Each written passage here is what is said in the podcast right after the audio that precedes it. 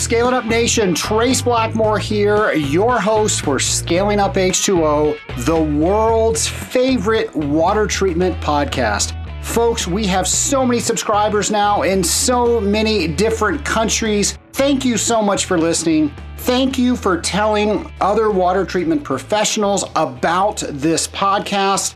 Thank you for letting me know what you want me to talk about by going to my show notes page, scalinguph2o.com, and filling out a show idea form for me, or calling me, or going on the voicemail part of that page and leaving me a voicemail. So many people have done that. There are so many people out there in the Scaling Up Nation. The Scaling Up Nation is over 10,000 strong, and that humbles me so much. And that also energizes me so much because we are now part of a community. And I know you've heard me talk on this very show before how this can be an extremely lonely job. Well, folks, we don't have to be lonely anymore. We are part of a massive community that understands exactly what we go through on a day to day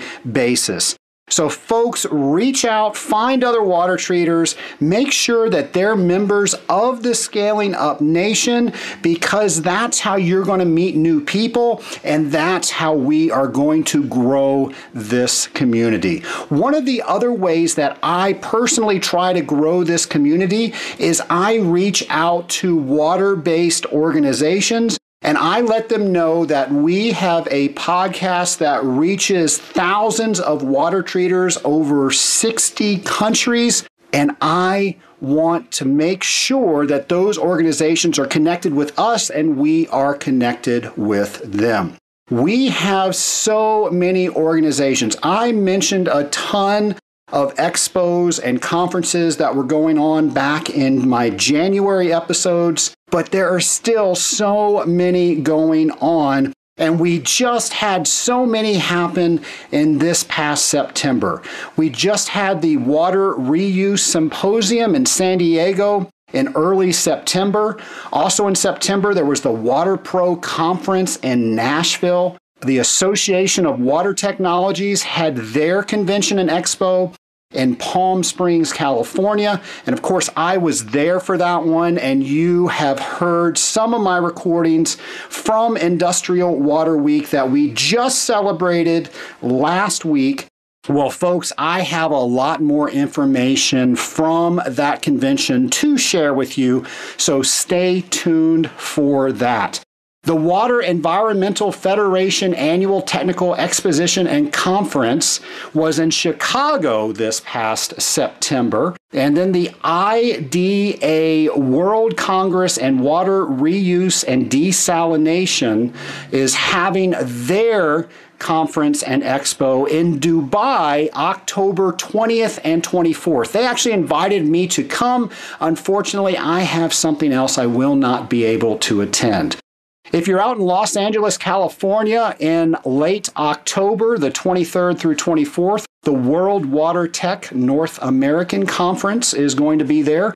That's where utilities and inventors and investors all get together and try to work together. And then the International Water Conference is going to be in Orlando, November 10th through 14th. There are so many organizations out there. There's so many conferences out there. Maybe you don't even have to travel. Get in the know about what's coming around your city. And if it has something to do with the type of water treatment that you do, by all means, go to that. You're going to learn things. You're going to meet people. And I guarantee you're going to come away from something like that if you do it correctly. And what I mean by that is you stay engaged and you get involved and you meet people, you're going to get energized and it's going to change the way you do your day to day.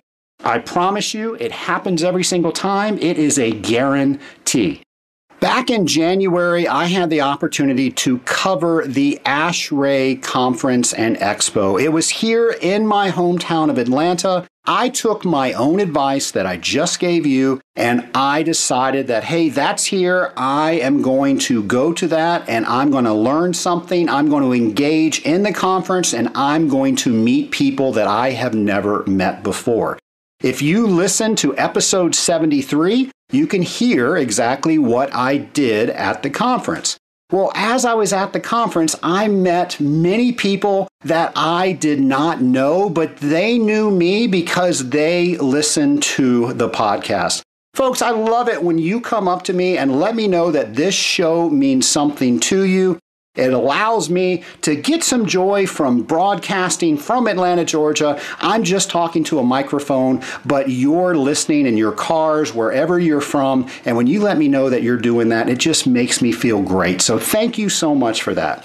Well, one of the people that I met during this ASHRAE conference was Brian Fisk. And Brian Fisk came up to me and said that he listened to Scaling Up H2O. In fact, he had some information that he wanted me to share on Scaling Up H2O. Some people that he thought would be great to interview. I, of course, love it when people do that, so I took diligent notes. And then Brian came to the recording studios here in the offices of Blackmore Enterprises a couple of weeks later and we did an interview for Scaling Up. And folks, that's what we are going to listen to right now. So please enjoy my interview with Brian Fisk.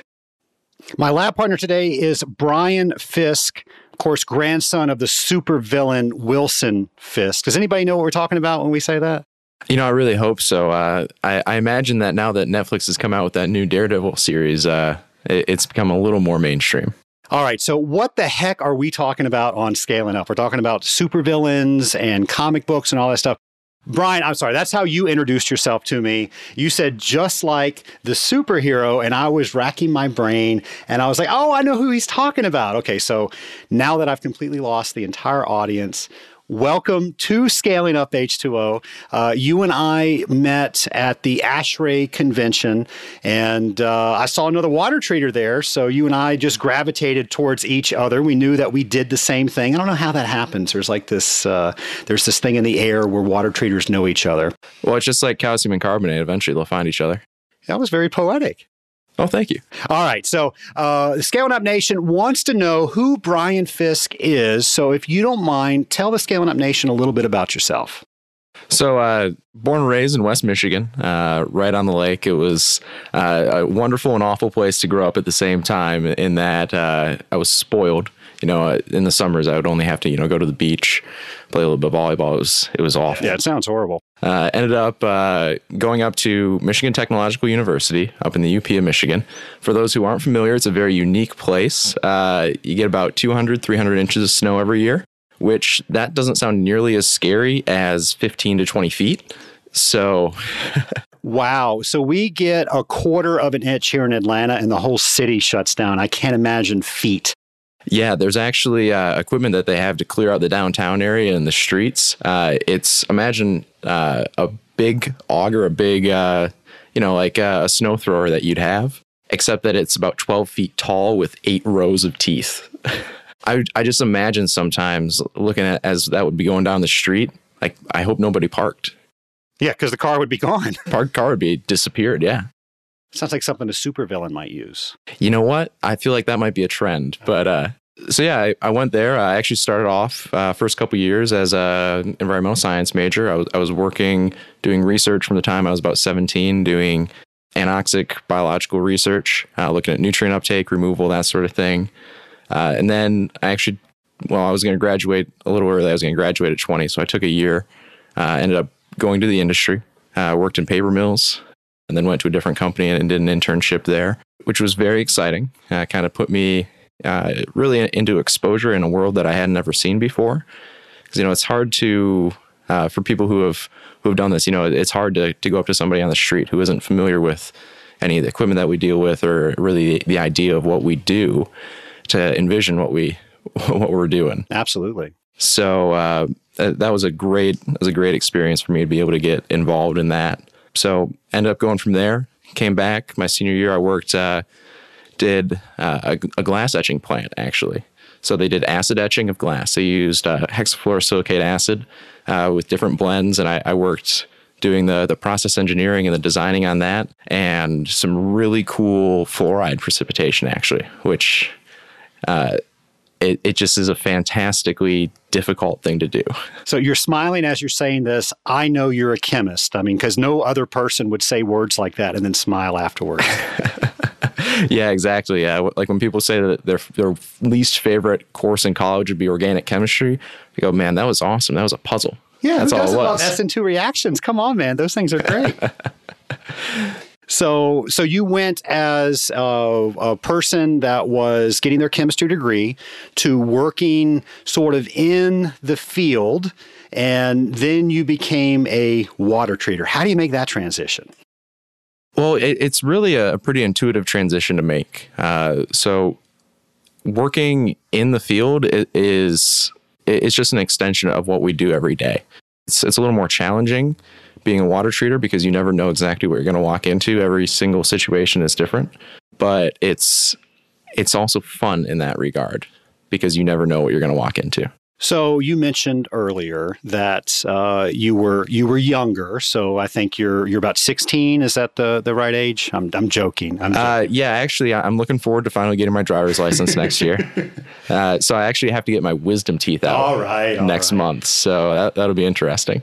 So I love it when I see new people in the water treatment industry. And when I talk like that, I make myself feel so incredibly old. I'm only 43.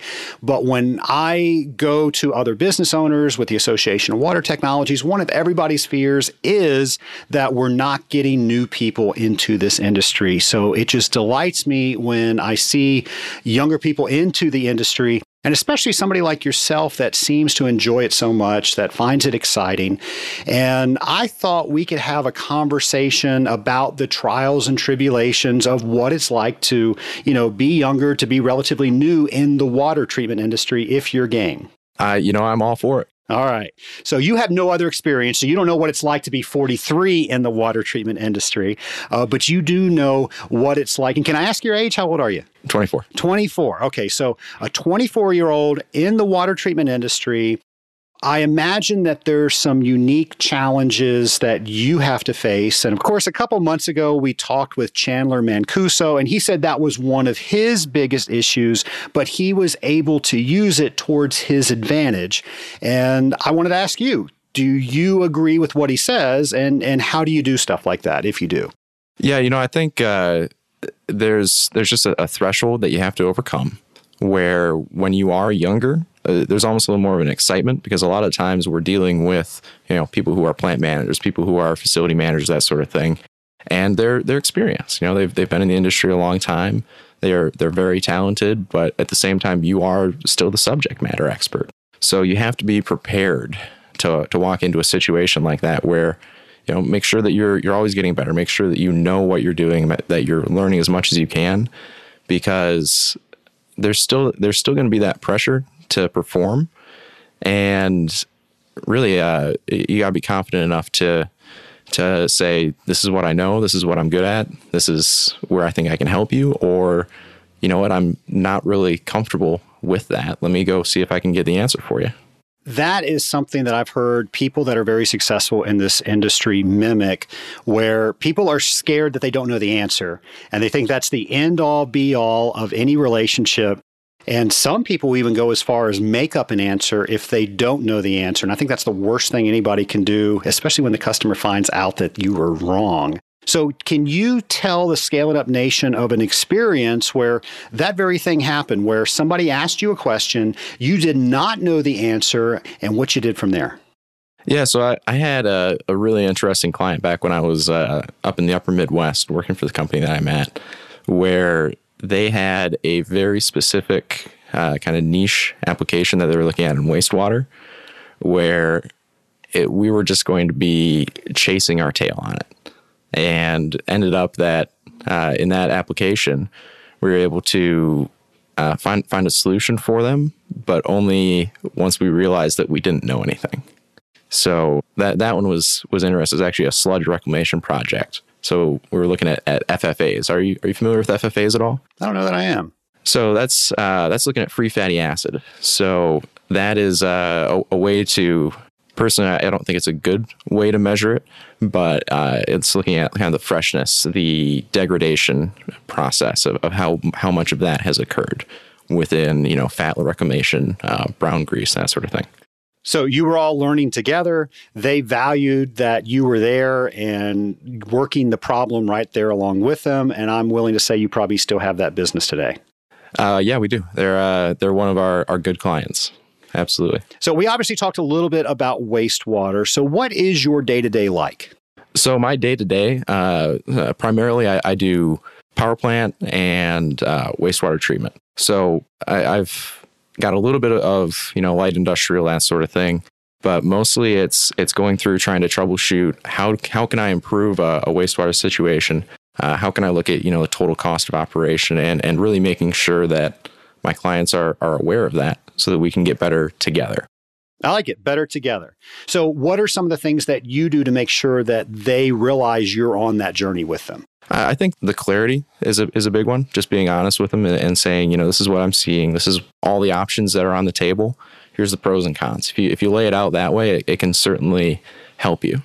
So if you were teaching somebody that was brand new and the subject material was how to help the customer understand how valuable we were, what advice would you give? Keep your eyes open, uh, look around, make sure that you're asking questions whenever you have one. Make sure that you're, you know, looking at different opportunities because there's a lot of things within within the industry that you affect, whether you know it or not. So uh, just because you're treating a boiler that doesn't mean that there's not a hundred different applications of that within the plant. Learn those applications. You know, make sure that you're you're working with the guys who are there every day. If you're stopping by once a month, it's going to be extremely difficult to know what's happening on a day-to-day basis because we're just getting a snapshot. Listen to what they have to say because sometimes what they're seeing, what they're hearing is going to be different than what you actually see yeah, when you're there that one time a month, you can only get so much data. So why not enlist the people that are there every single day? Yeah, exactly. Well, I want to ask you about how different generations work with each other. Because right now in the water treatment community, we've got baby boomers working, we've got Gen Xers that myself fall in that category, and then we have millennials. So there are a lot of people out there that think that one generation doesn't know what they're doing because the other generation doesn't understand. I don't think that there's any issue with how people understand water treatment. I think everybody does it extremely well. The issue we have is how each generation communicates with each other and how they look at the other generation. So I had the opportunity at the last AWT convention and expo to do a panel with some young professionals. And I went out into the audience and I asked them, you know, what did they think of when they were thinking about different generations, specifically millennials? And it really wasn't kind. But when you get right down to it, the things that they described was from their own perspective. And millennials have a different way of doing things than maybe the Gen Xers do, and definitely the way the baby boomers do. So all that is just to set up you being a millennial me being a Gen Xer, and I'm sure we have a lot of baby boomers listening out there. How do we all get along? Well, I, I, think the number one thing is just figuring out how people want to interact. So, one of my favorite things to do here in Atlanta, you get a lot of time sitting in traffic. I love looking out at the the people who are next to us. We had a big thing here where we're, we're not allowed to use uh, our phones unless they're they're mounted and and uh, you know uh, we can't hold them at all, which is it's a great law. But my favorite thing to do is watching the people who are breaking that law every single day. I think that's almost everybody in the Atlanta area from where I sit. and uh, you could tell you got the guys who are, are sitting here in traffic and I don't mean to stereotype on it, but it's usually like the the 50 year old guy who's over here with the phone that he needs. Uh, he, he should have almost binoculars. He's holding the phone up to his face so close. But you know, you got to look at. Uh, everybody communicates a different way. You know, whether it's going to be, are you going to text them? Are you going to call them? Uh, are you going to email them? You got you got to listen. You got to ask them what are they doing that makes them most comfortable uh, and what, what way is the most comfortable for them to communicate and really start from there. Well, just looking at the table here, I'm taking notes on a legal pad, and you have your phone out that you're looking and referencing and taking notes on. So, right there, we can see exactly what you're talking about. Well, I'll lose a paper. Uh, I won't lose my phone. Fair enough. You would be very sorry if you did, where a piece of paper is a lot cheaper. Okay, so we definitely use different technologies to do things like take notes or reference materials. What are some of the other differences that we can help understand each other with? I think if, if you just uh, kind of sit back and uh, you know try to make sure that you're doing your job, always progressing, always getting better, always learning. That's the number one thing. People don't like to feel out of the loop. So if you can if you can make sure that you're it goes back to the communication on it.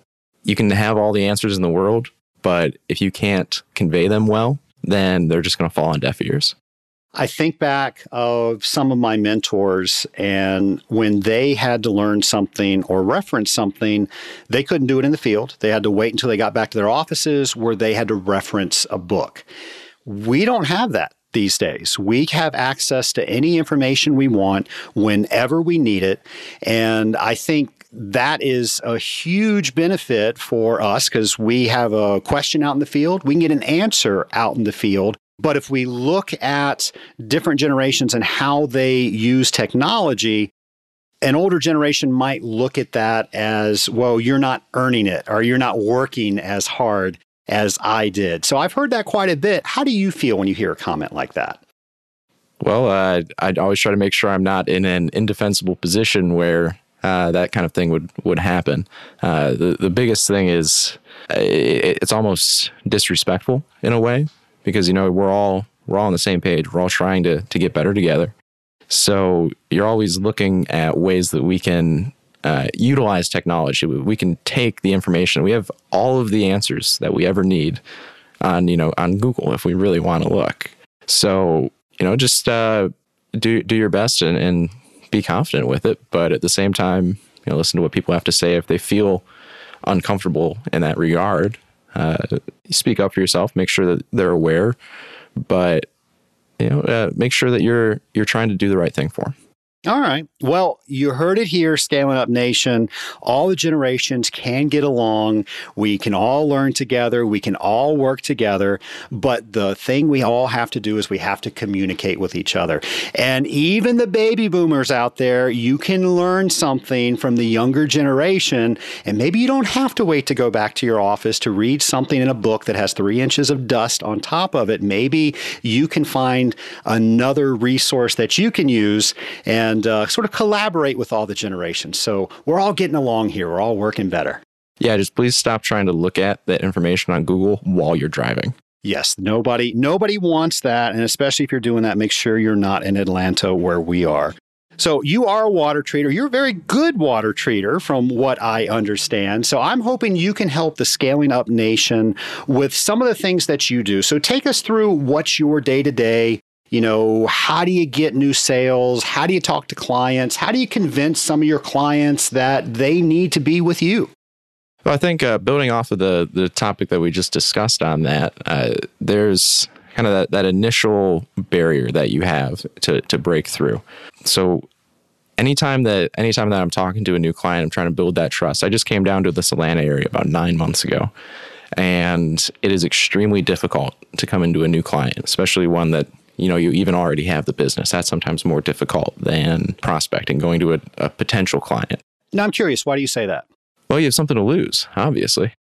You know there's there's a there's certainly a, a pressure to perform and do well because if you don't and it's a prospect or a potential client you might have lost a little bit of time if you if you don't have the business. But if you have a, a new client or somebody that you've that you're taking over you know account management for if you end up losing them or if you're if it doesn't click or something like that happens, then you're, you're putting yourself, you know, backwards two steps rather than just staying in the same. I'm so glad I asked that question because we're going to talk about cold calling in a minute. And I know you're not scared to cold call, but that was such an awesome answer because when you're cold calling, you have nothing to lose. And you just framed that up perfectly. When you have an existing customer, yeah. that's probably where you should be more nervous. Anyway, I'm going to let you answer the question, but I just love how you teed up our next our next session. It's almost like we have a list of questions in front of us. Okay, okay don't give away the magic of the show. But uh, okay, so you're you're now going in and you're talking with that customer. Take it from there. It, it really comes down to process driven for me once you're once you're in there looking around, uh, it, this is this isn't even new customers. This is everybody that you have. This is existing. This is you know accounts that you're going into every week, every day, whatever it is, and you know making sure that you're looking for how does everything fit together. What's the what's the synergy? What are the potential opportunities for improvement for them? Because uh, you know if you're looking at doing the total cost of operation, if you're looking at uh, like I, I do a lot of wastewater one of the things you can look at is how does everything fit together? Just because if you're doing, you know, the coagulant and flocculant chemistry on it, that's only a small portion of the total cost. It might be, you know, the fourth or fifth most expensive part of their operation. You know, look at sludge hauling, surcharges potentially, uh, personnel operations. You might have, uh, you know, acid caustic that are being used as well. So if you can work with them to help them understand what the actual total cost of operation is, that uh, that helps not only your knowledge of the system and it helps you become better at your job, but it also gives you an informed client, which is definitely something that we want to strive for. And when somebody realizes you're working with them like that, and especially when you've given them tools to justify to their bosses why they either made the switch with you or why they continue to stay with you, you're a lot more secure in that account when somebody else comes in and say, "Hey, I'm a penny a pound cheaper on whatever this stuff is that you're buying." Yeah, absolutely. Because it's it's the awareness of exactly what's happening where both your time and resources and their time and resources are being spent. All right, so definitely understand why customers want to stay with you. Let's talk about some of the things that you've learned that might help some people in the Scaling Up Nation on servicing. Any tips or tricks that you can share with the nation that can help them with that? Well, apart from uh, you know just running your pinks and blues, uh, you really want to make sure that uh, what I've had success with, at least, has been looking at new opportunities, looking at innovative ways that we can actually improve their process, that we can help them out. Do you have any examples of that? Uh, so yes, I don't want to give away too many secrets though. There are no uh, secrets in water treatment. there's no secret sauce. There's no special formula. So we were at that at that AHR that ASHRAE convention, and I, I got a kick out of this because there was one guy with. Uh, have you seen those residential, you know, water treatment applications with the the magnet that you strap on the pipe? Absolutely, I have. Fantastic convention, very busy, and every single booth had you know maybe at least three, four people deep. Oh, it was it was packed, and I would say two thousand vendors there, something like that. That two of the two of the biggest buildings in Atlanta were were being occupied by this convention, and the magnetic water treater guy was sitting here. I walked by him about four times in one day, and he didn't have a single person stop by. And well, see, that's just mean. It's it, it, was it was. Now I feel like I'm being mean. I'm being mean. Stop this. But there's there's there's no secrets, and uh, you know when you when you work well and you can find the right solution for somebody, that certainly puts you in in a successful position, which is which is what you want, and it's certainly what your client wants. Well, I know who you're talking about, and we also I don't think we stopped by, but we slowed down a little bit. And the premise was that the the magnets uh, stopped corrosion in the system. So you and I are fellow chemists, and on the first day of chemistry class, they teach us that water's the universal solvent. I don't know how a magnet changes that. Yeah, I don't either. Uh, I, I, asked him, and uh, he didn't tell me either, so I was very concerned. So, with that, you know, I'm sure you've got a great product. I'm sure it has an application, but make sure that when you're talking to tens of thousands of people, that there's some chemical basis behind what you're trying to say. So it's not even that for me. It's you know if you if you're going to provide a solution, make sure that you know what it is and what it's doing. Uh, if you can't convey that, then everybody's going to be just disappointed on it. Brian, the whole scaling up nation wants to know how do you learn new things? So, uh, you know, being uh, a more of a scientific basis. I, I really enjoy, you know, various different scientific journals, looking at, you know, even white papers. You can finally, you can get some ideas off of that. Uh, really some productive things come out of those types of things. Like, uh, uh, we have a very small and tight industry, but at the same time, because of the number of things that we affect, uh, you might not be able to find exactly the answer that you're looking for from our industry and our, our documentation. So I encourage you to look around. Like National Institute of Health has a lot of really good stuff. Uh, you can look at different journals, different academic papers, that sort of thing as well. Because even though it might be on the periphery, it might give you exactly the information that you're looking for. Well, I noticed the initial CWT are not behind your name yet. And I'm curious, how do you view the CWT? Is the CWT something that you aspire to get? Tell me about the CWT. And the CWT, of course, for the Scaling Up Nation, if you don't know, it's the Certified Water Technologist.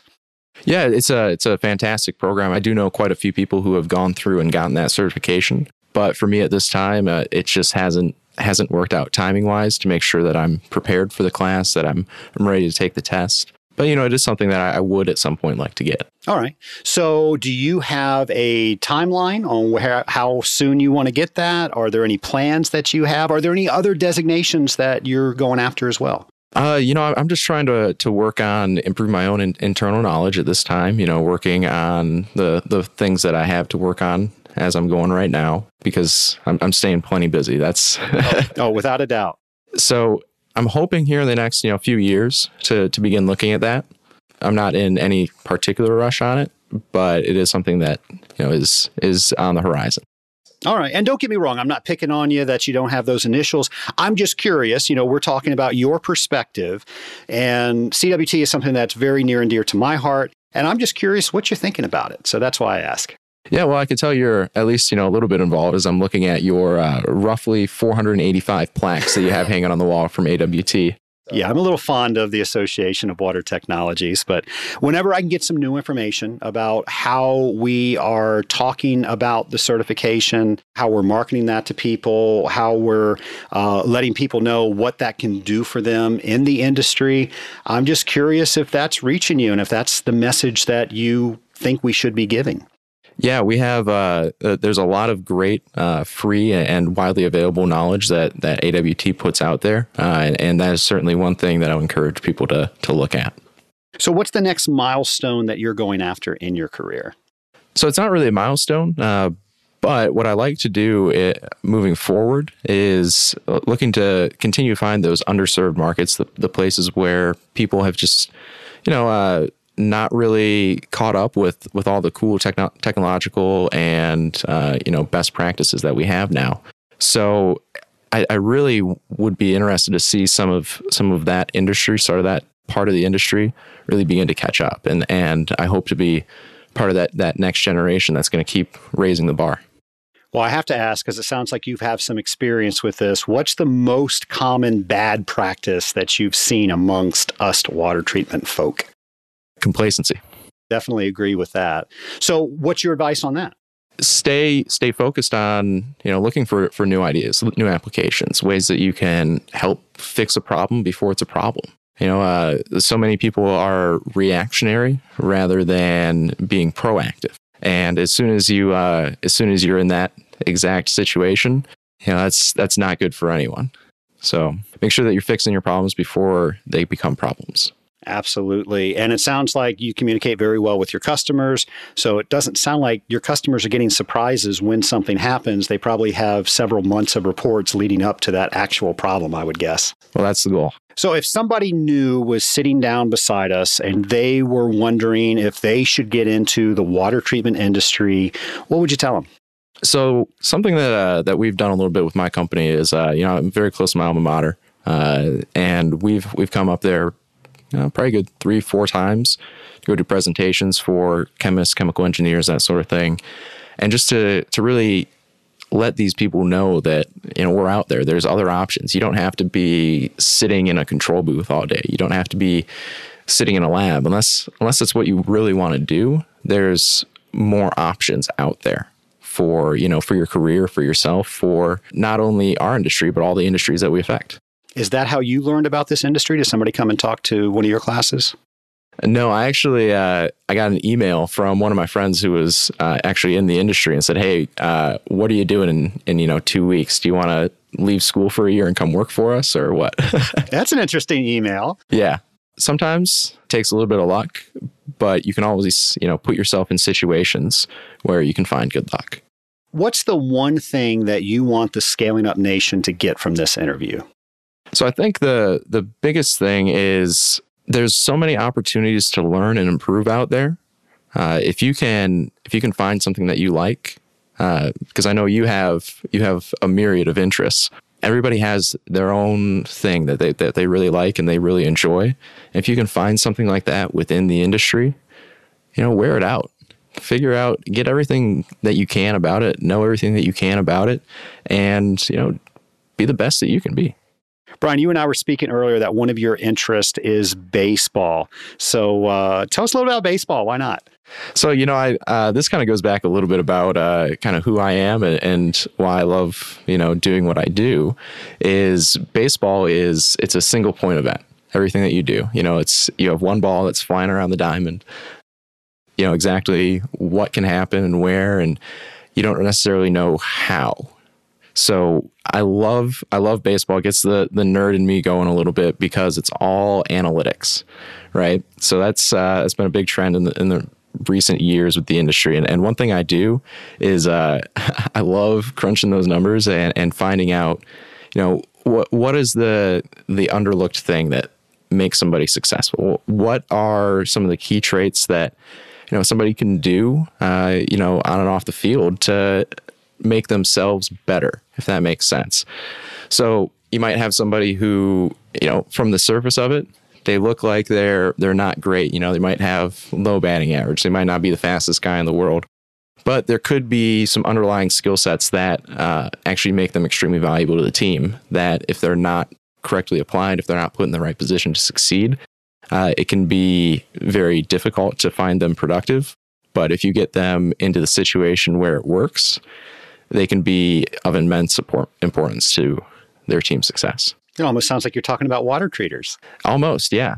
It's uh, so I love uh, I love that analytical part of it. I got spreadsheets for everything. I got spreadsheets for days, man. I'm telling you. um, you showed me one at lunch, and it's it's really uh, there, there's so many things that you can find if you just know where to look yeah, like that that one at lunch, we had uh, so one of my clients, we switched them over on onto the chemical that we're using for tracing their cooling water treatment, and it eliminated operator uh, error and uh, some just natural bias that occurred in it based on color of the water. And I mean, you saw it; it was a reduction of 95% of the the, right. the, the error on it, and it was it was very impressive. So, if I wasn't really sure where to look on that, uh, I wouldn't have ever found that that information. Now it's a it's a fantastic talking point for us. You know, I, I love being able to go to my clients and say, "Hey, we got so much better by, you know, just trying something different." Yeah, you mentioned that one of your pet peeves, to put words in your mouth, was uh, complacency. And one of mine is anecdotal evidence. I see more and more water treaters where they'll say, hey, I, I, I like it, so it must be working well, or it looks like it's working well you and I communicate very well with each other because I like data. And you, of course, like to take that data and then put that into a format where you can prove or disprove what you're thinking of that account, and then also use that to keep yourself very solid with that customer. I can't tell you how much I appreciate that. Yeah, and that's uh, and thank you for that. But uh, it's it's so critical for for me in in the way that you know my process, the way that I work to really have evidence of doing something. Uh, anecdotal is nothing more than lip service. I cannot uh, not disagree with that. Is that how many double negatives is that? All right, so now we're on the part of our interview where I call the lightning round. As you know, the lightning round, the questions are a little bit harder. The point values are double. It's anybody's game up till this point. So are you feeling lucky? Well, I am, and thankfully, uh, you know, I, I feel pretty good about the competition here right now. Fair enough. It's you against you. And please, Scaling Up Nation, no wagering. So we are in the DeLorean and we are going back in time. And by the way, we were just in my truck coming back from lunch, and you can tell the Scaling Up Nation that I have a flux capacitor installed in my truck. That is absolutely true. I was shocked. so I tell you what, we're not even going to get into the DeLorean. We're going to get in my Silverado. We're going to put the time circuits on. We're going to set the flux capacitor. We're going back to your very first day as a water treater. What advice do you give yourself? So I, I think I just tell myself, uh, slow down and relax a little more. You know, you aren't going to fix everything all at once. Uh, you're just going to stress yourself out too much if, if you try to go 95 million miles an hour. Uh, so relax a little bit, uh, sit back and learn. There's so many people who are experienced that have so much to, to tell and are, frankly, you know, usually very excited to share that knowledge. You know, just re- relax, listen. I will tell you, in speaking with people that are newer to this industry, one of the common fears that they have is, oh my gosh, I'm going to go up and I'm going to talk to this person. I'm going to ask them to mentor me or however that conversation goes. And just the thought of that is so scary, they never have that conversation. What advice do you give to the Scaling Up Nation to get that conversation started? Oh, just go ahead and do it. Just do it. just do it. The Scaling Up Nation wants to know what are the last few books that you've read? So now, Trace, you you know me well enough that uh, you know I'm not a reader, but uh, uh, I absolutely I, I, love a couple things. We we talked a, a little bit about one, uh, which was the automatic customer. Uh, really interesting look on you know how by moving over to, to a contract base rather than like a pay by the pound, you know it's it's easier for everybody. It streamlines it. It it helps us do our jobs because we we know where we stand at all times. Another one that I really like uh, was actually Mastering the Complex Sale. Have, have you read that one yet? I don't think I have. So that one's an interesting look about. Uh, you know what we do is is a long sales cycle. Everything that we do is even once we have a, a client, there's still a prospect in that regard because at any time, you know, anybody can make a change. Anybody can do something a little differently. So working to, you know, look at how that process is, working to diagnose problems, understanding the why before you even start looking at the the how. Let me ask, do you have a favorite water treatment resource? So uh so I think it's I think it's called Drip by Drip. Uh, I think it was a James McDonald book. Oh, uh, Drop by Drop. Drop by Drop, yeah. yeah. Which is on my bookshelf right over there. Yes. It's a really good, uh, just kind of short, short little, almost nuggets, mm-hmm. but extremely in depth at the same time. Yeah, I find that as a tremendous resource as well, and uh, that's actually on my uh, top resources page on my website. So great choice there. And James, thanks so much for writing that. So, as young as you are, as much as you've done, you're going to continue to do a lot of great things. Eventually, they're going to make a movie about you. Who plays Brian Fisk? So I wasn't sure on this. I, I know you ask this every single time, and uh, I put this out to uh, my college uh, friend group uh, group text, and uh, one of my best friends immediately, like we're talking within, I don't even know how his fingers worked that quick. I said Elijah Wood. All right, well there you go. So I'm not sure if it's going to be the uh, the Lord of the Rings Elijah Wood or if it's going to be the uh, the Wilfred Elijah Wood. So I'm a little scared on that, but you know what? I trust him. I'm going to go with it. All right. Well, there you go. We'll see if he has the big hairy feet or not. And that will prove which Elijah Wood that is. Last question. So now you have the ability to talk to anybody throughout history. Who would it be with and why? So you know, being a big chemistry guy, um, actually, uh, our our family our family name is actually Gibbs, uh, relating back to uh, I don't know if you're familiar with. I'm sure you are, uh, but Gibbs Free Energy.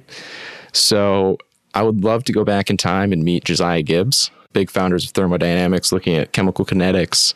I just think that uh, he's one of the most underappreciated uh, and most important and influential people in all of uh, chemical history. What would you ask him? I, you know, I would really love to learn his process, like what all of the insane. We're talking about the the mid 1800s, and he's doing uh, you know chemical experiments and, and, looking at thermodynamics in a way that even today would be extremely difficult to do. So I can't imagine doing that without, you know, strong electricity and, and instrumentation. So it really kind of just picking his brain and seeing how he came to some of the answers.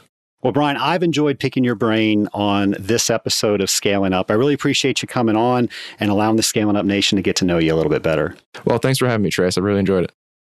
Nation, I love to meet new people, especially when they're water treaters and we can share stories because we understand the context that those stories happened in.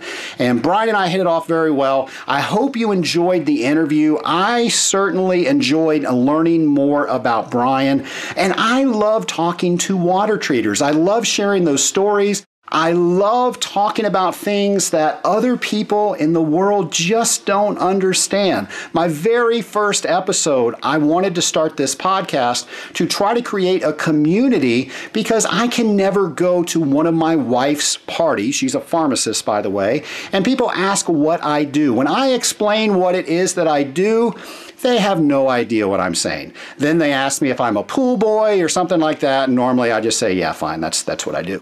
Not that, not that there's anything wrong with being a pool boy. In fact, I think I have been able to take care of quite a few pools in my time. But that being said, when you can talk to somebody that truly understands the day to day of what it is that we do, that is just exhilarating to me. So I want to ask you, what are you doing to meet new people? Specifically, what are you doing to meet new water treaters?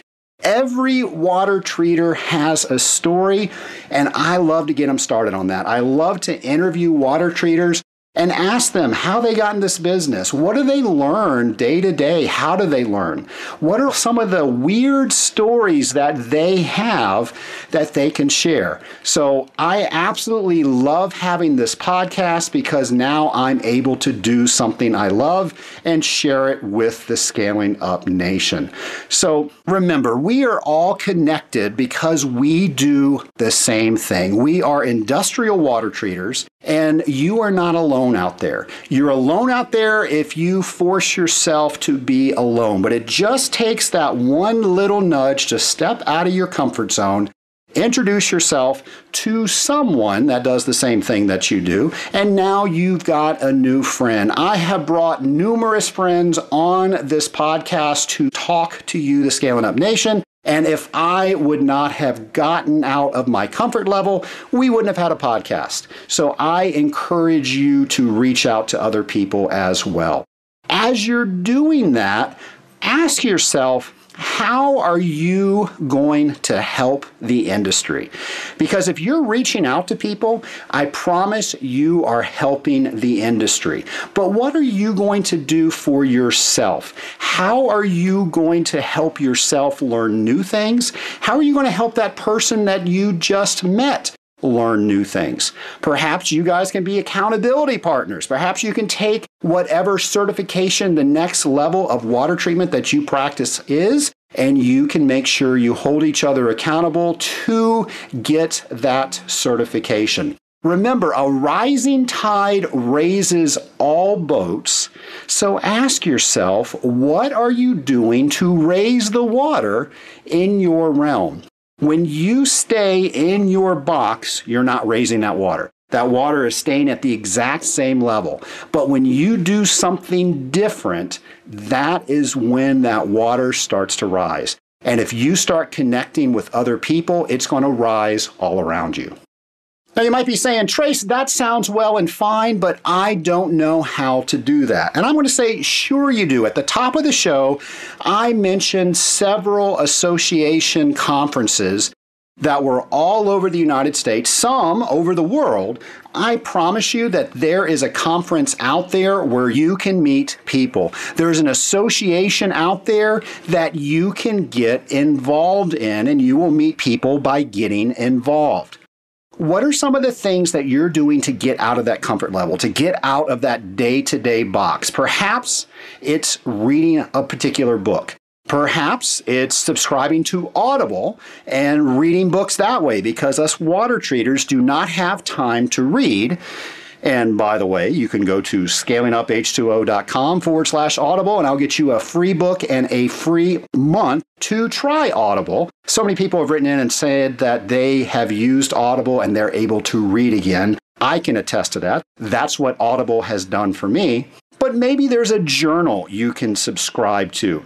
What are you doing to increase your mind So, technology is not running ahead of you. How are you keeping up with the regular changes of our industry so things aren't passing over you? So, you can keep your customers informed, and your customers will keep you and you will continue to have them as customers. You have to stay sharp, you have to stay up to date, and you have to keep the people that you're serving informed. Nation, something that I want to share with you where the very thing that we are talking about is happening. People are sharing with me that they have asked particular people to mentor them and they've said yes. Or there are people out there that have asked people if they want them to be a mentor to a particular person. So that is available to you. There's something about us water treaters, we love to share information.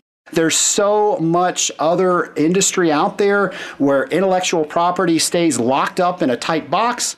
And water treatment, people enjoy helping each other. I don't know what it is about this community. Colin Frayne talked about it a few weeks ago, but if you start to meet people, I promise that that is going to open up the faucet for you to learn new things. Now, one of the last things that I will ask that you do to make sure that that tide continues to rise in your realm is continue listening to Scaling Up H2O.